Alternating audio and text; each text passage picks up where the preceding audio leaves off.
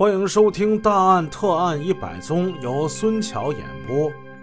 今天呢，咱们讲几个老案子。前段时间有一位年轻的听友给我留言，他跟我说你讲的还挺好，就这案子呀都太老了。实际啊，就是这些老案子才好听啊。现代的案子我也不是没讲过，是吧？你看刑警们干什么呀？查监控啊，这是一板斧，二板斧呢？是 DNA， 三板斧呢是啥呀？大数据。像劳荣枝他不就是大数据被抓住的吗？不得不说，技术手段的不断提升让我们的破案率越来越高。要说30年前40年前这些东西那可通通都没有啊。咱们今天就讲一个发生在80几年的案子。咱们看看那个时候的刑侦技术员、法医他们是怎么破案的。宽敞繁华的大街上突然响起急促的警铃声，一辆深蓝色的勘察车飞驰而来，它闯过亮着红灯的十字路口，牵去行人们惊愕的目光。在远方马路转弯处那重叠朦胧的楼群间，这车它消失了。案情紧迫，车速是极快的，但人们依然可以看到，在警车里一片橄榄绿中有一个白色的身影。不错，那是一位身穿白罩衣、手提勘察包的法医。每当命案发生之后，公安机关侦破的第一道工序，那就是去现场进行勘查。勘查人员之中，除了指挥员外，还有法医、摄影、物证、痕检等侦查技术人员。在命案现场勘查之中，法医是不可缺少的重要成员。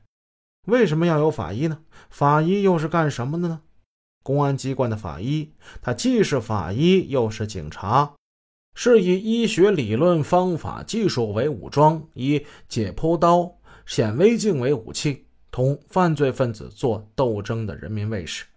法医学有自己独立的理论体系及检验方法。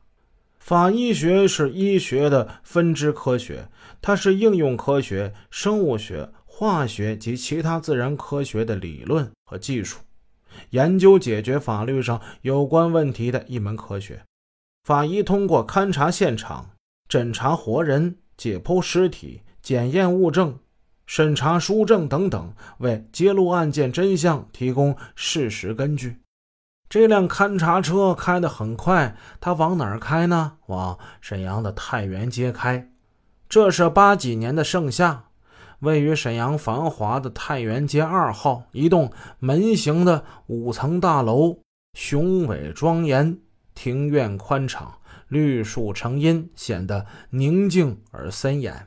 这个地方在解放前是国民党东北剿匪总司令部，解放后呢，成了政府的办公大楼。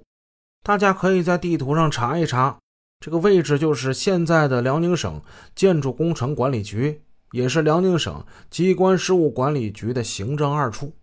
事情发生在前几天，作为省政府的办公机关，这里的卫生条件不消说是一流的。可是啊，不知道为什么，这一段时间在南配楼办公的人一走上2楼，就能闻到一股刺鼻的臭味，苍蝇也显得多了。虽然现在是6月，天气热了，但这股难闻的气味和越来越多的苍蝇却是往年所不曾有过的。有人就感觉很蹊跷，哎呀，这啥味儿啊，这恶臭啊，是不是哪有死耗子？这是在各个角落仔细搜了个遍，可是什么也没发现。为了维修这栋大楼，这些日子一批工人正在抹灰、刷油、修理水暖管道。7月4号上午9点半，水暖工人老樊在南配楼干着干着，烟瘾上来了。在80年代的时候，抽老旱烟的还很多，自己卷。老樊拿起了一把烟末，他想卷一只喇叭，老旱烟似的，像个喇叭型的。一摸呢，烟纸用完了，哎呀，这可怎么办？一位青年的工人看了以后就说了：“樊师傅，找纸呢？五楼那个电梯机房里头啊，那废纸有的是，你去那儿找。”“啊，好，我去看看去。”老樊说着，他一步步往楼上走。其实电梯的机房并非是在五楼，而是一间在五楼楼顶凸起的房子，坐东朝西，面积为4米乘6米。6月下旬以来，因为维修，房门经常是不锁的。东侧有2排窗户，南面的一扇窗户没有玻璃，常年开着，也可以出入。这间电梯机房已经是多年废置不用，他就做了省农机局的小仓库，破旧的桌椅、杂物，把这小屋给塞的是满满当当的。老樊向这电梯机房走去，他发现这房门上了锁，便绕到东侧，从没有玻璃的窗户他跳了进去。他刚跳进去，嗡，怎么了？飞出来1万多只苍蝇，差点没把老樊给推出去。无数只的苍蝇直打脸呐，一股恶臭扑面而来。这怎么这么臭？这股臭味啊，还不像是那个大便那味道，也不像是污水井那味道，而是一种说不出来的极强烈的令人作呕的恶臭。